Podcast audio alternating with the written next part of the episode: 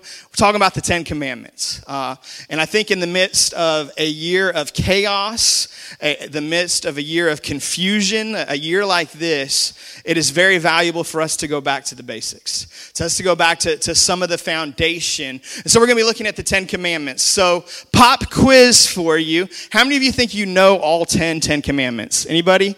I've got these down. Zero. First service, we had four people raise their hands, and they were all wrong. Uh, none of them knew them, or at least not able to do it on the spot. So, unfortunately, I don't get to put any of you on the spot second service. You're lucky you didn't raise your hand, right?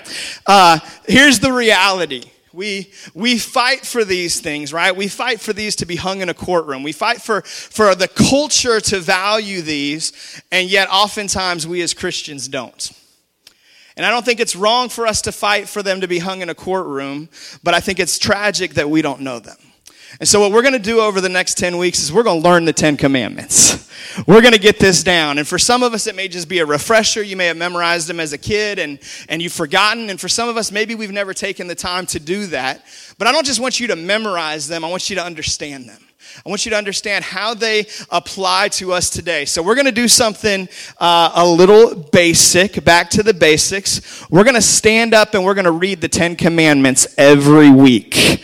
Why? Because none of them, none of us know them, right? So, we're going to get them down. So, if you would, would you stand up with me and just get used to this because we're going to do it. And if you're watching at home, you're not off the hook. Get off the couch, lazy. You're in your pajamas. You were, the rest of us are jealous of you. You can still stand up, right? We're going to stand up. We're going to say these together. And obviously, these are uh, the modern NIV wording. I don't care if you memorize them in the King James or the NIV or the ESV or the whatever V, right? Uh, my, my concern is not the wording of them, my concern is that we understand them.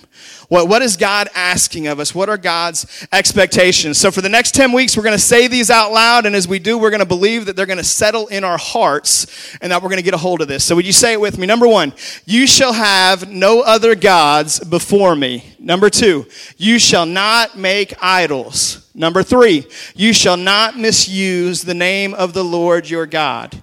Number four, remember the Sabbath day by keeping it holy. Number five, honor your father and your mother.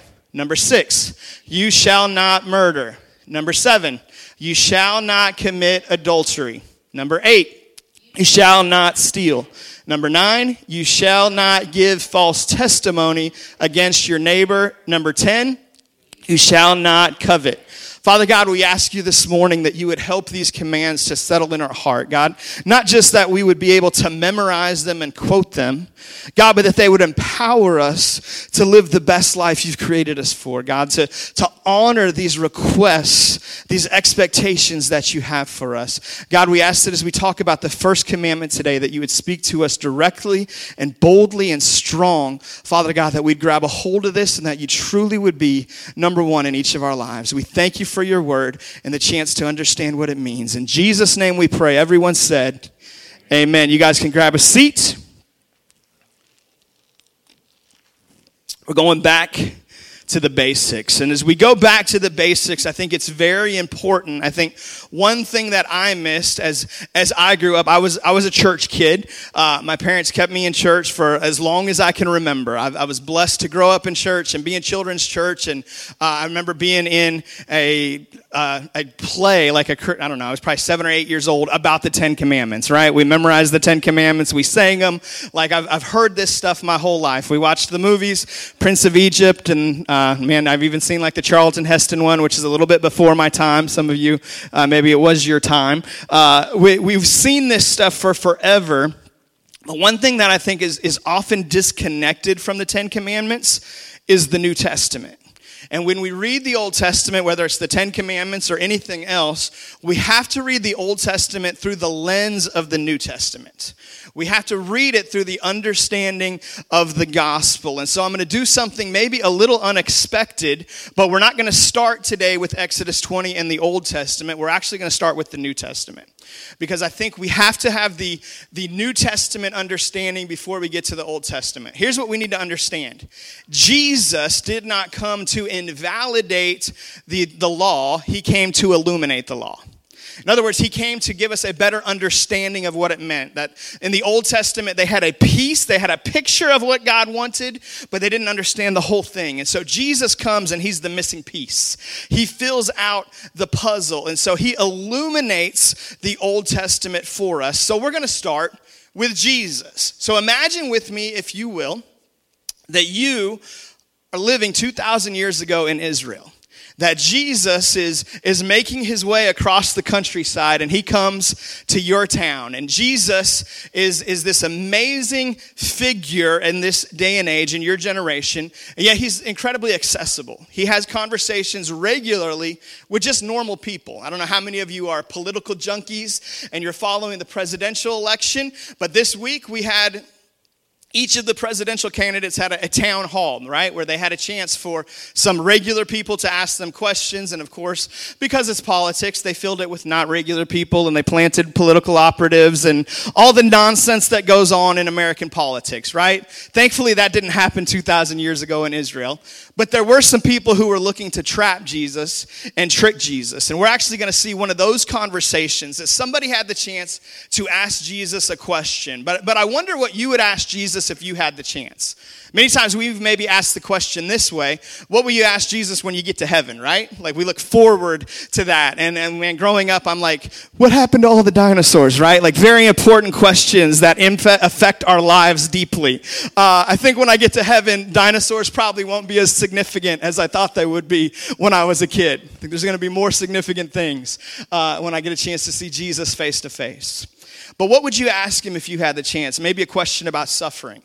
Maybe a question about someone who you loved who passed away. Like, how did this happen? Why did this happen? All of us would have different questions for Jesus. Well, we're going to see a religious leader get his opportunity get his chance to sit down face to face with this great rabbi, with this teacher, with the Son of God, and ask him a question. And we're going to look at the account from Matthew chapter 22. But this is actually such a significant passage, such a significant moment. It's recorded for us also in Luke chapter 10 and Mark chapter 12. So we see it three different times uh, in Scripture. We're going to read Matthew's account. And it starts for us in verse 34. It says this It says, Hearing that Jesus had silenced the Sadducees, the Sadducees were a group of religious leaders uh, who believed in the first five books of the Old Testament, the law, but they rejected what we call the resurrection of the dead. In other words, they believed when you died, you died. There's no afterlife. Uh, and so they had come to Jesus and tried to disprove him, and Jesus had shut them down. Jesus, as he so often did, had this amazing response. And so he had defeated the Sadducees, he silenced them. So now the Pharisees, who are this competing rival religious leader group, and the Pharisees, they believed in the resurrection of the dead, they believed in eternal life. Uh, so now it's their turn. And so it says the Pharisees got together, they huddled up. You can picture this almost like family feud, right? The one side missed, and they got the and so now the other side, they're huddling up. What are we going to give? What question are we going to present? to Jesus. It says they got together, one of them an expert in the law. So he obviously didn't go to city church, right? He memorized the 10 commandments very early. He knew them all, frontwards and backwards. He's a little further along than we are. Not only did he know the 10 commandments, he actually knew all five books of the Old Testament, had them memorized. He could quote and recite, not the five books of the Old Testament, the first five books of the Old Testament. He could quote them. He was an expert in the law. He knew them down to the very detail. And so he comes to Jesus and tested Jesus with this question. He says, Teacher, which is the greatest commandment in the law? If, if I only have to live up to one command, if I can only live up to one of them, which one would you pick? If you are familiar, the, the Old Testament has somewhere in the neighborhood of 613 laws. And the reason I say somewhere in the neighborhood is some of the statements you could say this is one law or this is two laws, and different people rank them differently. So the number may come out different depending on who's listing them, but there's a lot of laws in the Old Testament, right? And so, out of all 613, which one's most important? Jesus. Verse 37, Jesus replies. And he says this He says, Love the Lord your God with all your heart, with all your soul, with all your mind. This is the first and the greatest commandment. Now, we just read the Ten Commandments, and that wasn't the first commandment, was it? The first commandment is that we would have no other gods before him. So when Jesus says this is the first commandment, he's not saying it's first on the list, the one that pops up before the others. He's saying it's the most important right? He's saying it's the most significant. This is the one on, on the gold medal stand at the Olympics, right? If you put all the commandments together, this is the one that emerges as the victorious one, the preeminent one. That we would love the Lord our God with all our heart, all our mind, and all of our soul. First and greatest commandment. He says the second one is like it love your neighbor as yourself. And then he says this He says, all the law, 613 laws in the Old Testament, and all the prophets hang on these two commandments. If you take the Old Testament and you distill it down to its simplest form, this is what you get love God vertically, Love people horizontally. Now, if you've been a Christian for any length of time, you probably have some concept of this. You probably have some understanding of this. In fact, if I'd have asked you for the greatest commandment and the second greatest commandment, you might have been able to quote those. Two is a little bit easier than 10, right? We might have been able to nail that or, or at least get a little bit closer. So he says, all of it hangs on these two things. This is the essence of the Old Testament. And so, if we take those 10 commands, if you go ahead and put that slide back up for us, we can look uh, at the list through that lens. All of them are summed up by these two commands. The ones in yellow are the first command, the ones in white hang on the second command. You shall have no other gods before me. It's vertical, right? You should make no idols, make no graven images. Vertical has to do with my relationship with God. Shall not take the Lord the name of your Lord thy God in vain. Vertical has to do with my relationship with God. Honor the Sabbath day and keep it holy. Vertical has to do with my relationship with God. Then it shifts. Now it goes horizontal. Honor your father and your mother. Thou shalt not murder. Thou shalt not steal. Thou shalt not. Nope, what a skip. Commit adultery, that's right. Uh, that's an important one, right? shalt not commit adultery. Thou shalt not steal. Thou shalt not commit false or have false testimony against thy neighbor. Thou shalt not covet. So all those are horizontal, while the first four are vertical. Most of you probably know this or have some idea of it, but I think it's so important that we look at this list through the lens of the Old Testament. So Let's look at the first commandment, Exodus chapter 20. Let's dig into it just a little bit. The first commandment says this, starts with these words, and God spoke all these words. So we know that this actually came out of God's mouth. By the way, 2 Timothy 3:16 says that all scripture is God-breathed. It all came out of his mouth, right? And it's useful for teaching, correcting, training and rebuking in righteousness. So it's useful for all of these things for us so it comes out of God's mouth, but actually tells us elsewhere that God actually wrote the commands as well. So you probably know the story. Moses goes up on the mountaintop on Mount Sinai. The rest of the Israelites are gathered around the mountain and commanded not to touch the mountain. And Moses is told to go out and carve these two stone tablets to, to, to, get these things ready. And so he goes up, and God somehow writes these on the tablets. Now, I don't know how curious you are when you read the Bible or you come to a biblical story, but I get real curious. I wish I could be a, like a fly on Mount Sinai, right? And see this, because I want to know how does God write?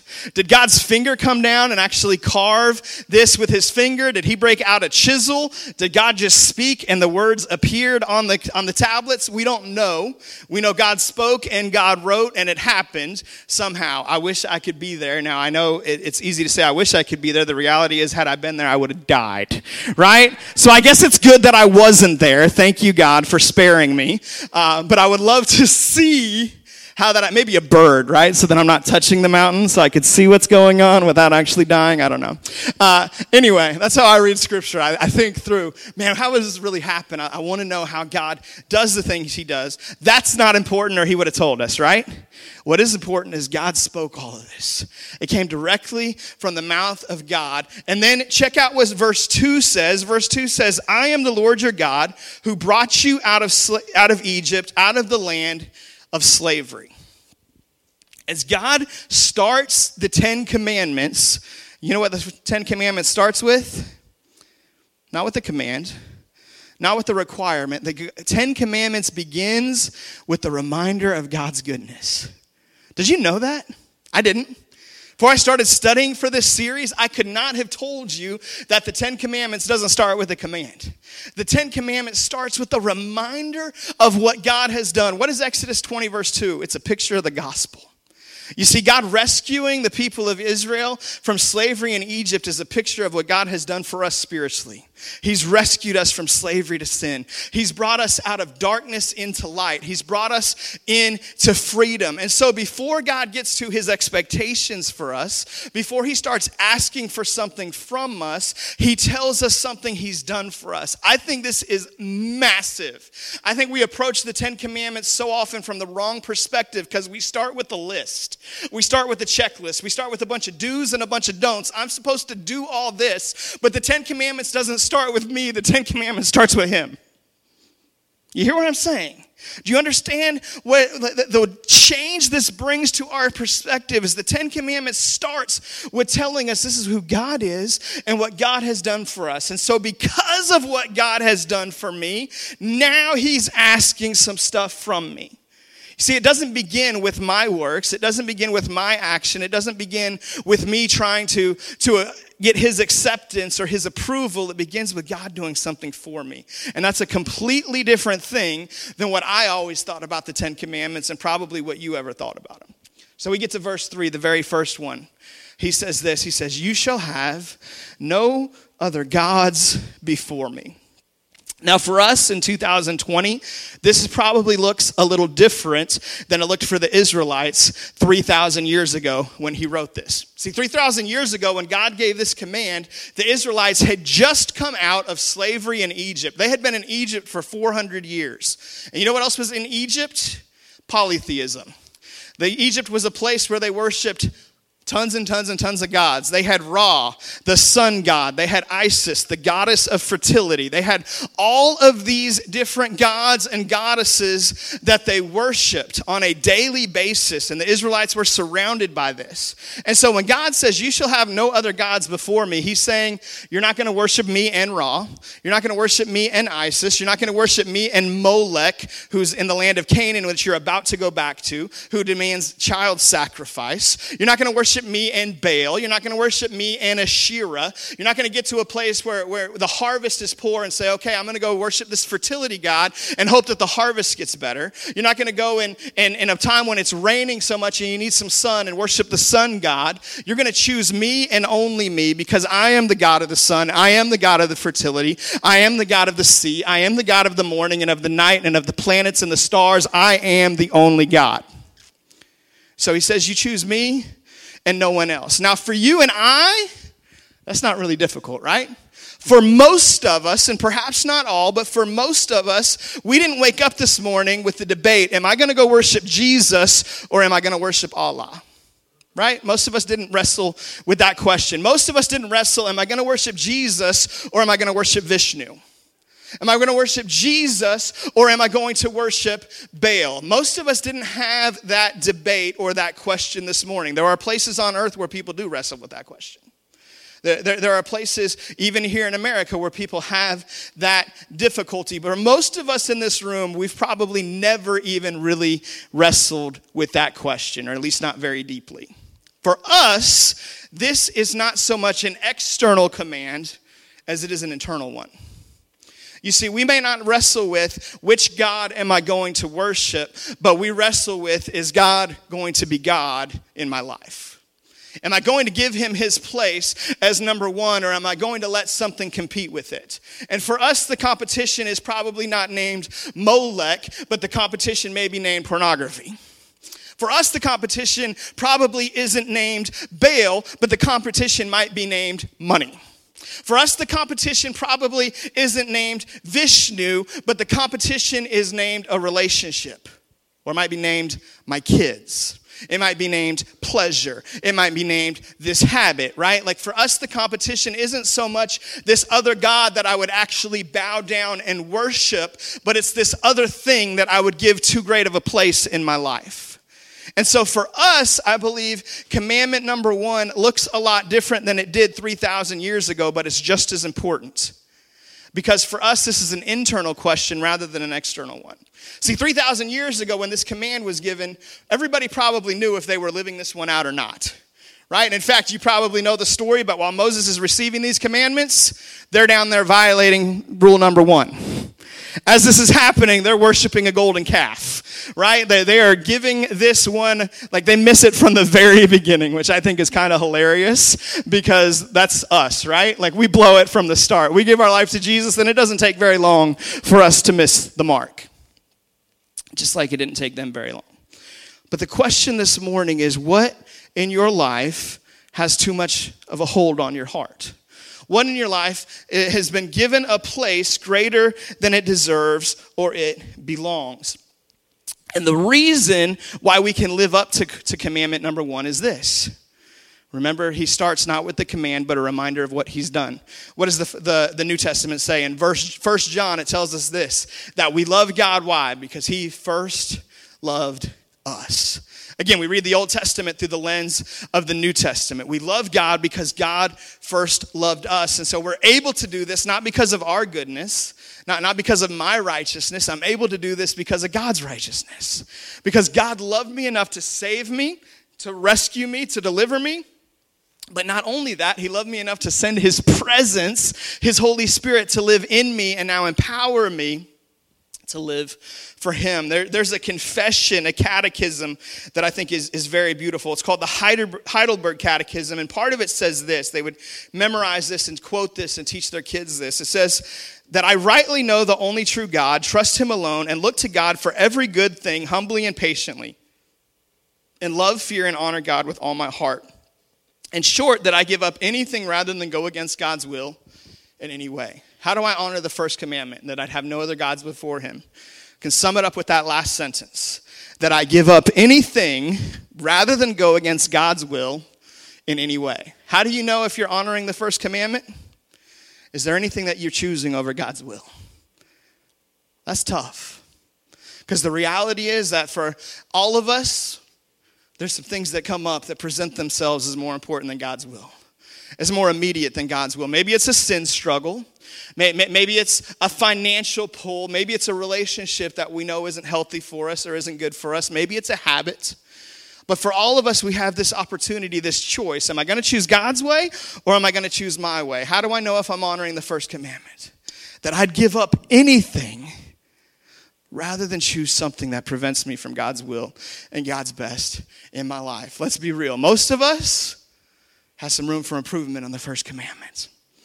Most of us need to look into the Word of God and see our reflection. That's what it is. It operates like a mirror and say, you know what? I'm missing it on this. And I'm going to allow the love of God, the reminder of what He's done for me, to inspire me and challenge me and encourage me and convict me to submit once again to His best and to His will. How do we do that? Well, it starts with remembering this. James 1:17 says that every good and perfect gift, everyone is from above, coming down from the Father of the heavenly lights, who does not change like shifting shadows. In other words, if it's outside of God's will, it's not a good and perfect gift. Right? If, if it's something that God eh, doesn't want for me, if it's something that I, am it's clear, man, this isn't something I'm supposed to pursue, it's not going to bring good things into my life. It might be pleasurable for a moment, I might enjoy it for a season, but where's it going to lead? To destruction, to disappointment, to discouragement, to emptiness. It's not going to lead to a good place. But everything that comes from the Father is a good and perfect thing. That comes from the Father of heavenly lights. And it says he does not change like shifting shadows. In other words, he's the same God as he was 3,000 years ago on Mount Sinai. We have a greater understanding of him now, a greater picture of his love for us. They didn't know how much he loved them back then, even though he'd done some pretty awesome stuff for them already, right? They had seen him do miraculous things. They'd seen him deliver them from Egypt and send plagues against their enemies. They'd seen him part the Red Sea and bring them across it. They'd seen him give them a pillar of cloud by day and a pillar of fire by night to follow him. They'd seen him provide food for them, manna from heaven every morning. They'd seen God do some pretty awesome stuff, which again, there's a part of me I wish I could go back there and see all that. But you know what they didn't see? They didn't see Jesus. They didn't see how much God really loved them. We've got a greater understanding of who God is because we have the cross, and a greater understanding of what God wants from us because we have the salvation that comes from Christ. How do we live this stuff out? we look at the cross. If you wonder today how much God loves you, look at what Jesus did for you. He died to set you free. If you wonder this morning if God accepts you, look back to what Jesus said on the cross.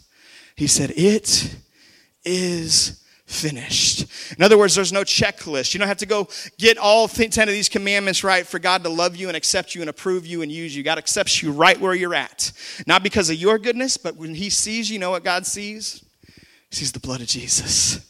He sees the goodness of his son. If you've given your life to Jesus, if you've chosen him as your Lord and Savior, God doesn't look down and see the list of, commandments that you're off on. He doesn't look down and say, uh, sorry, Misty didn't memorize the Ten Commandments. She's out.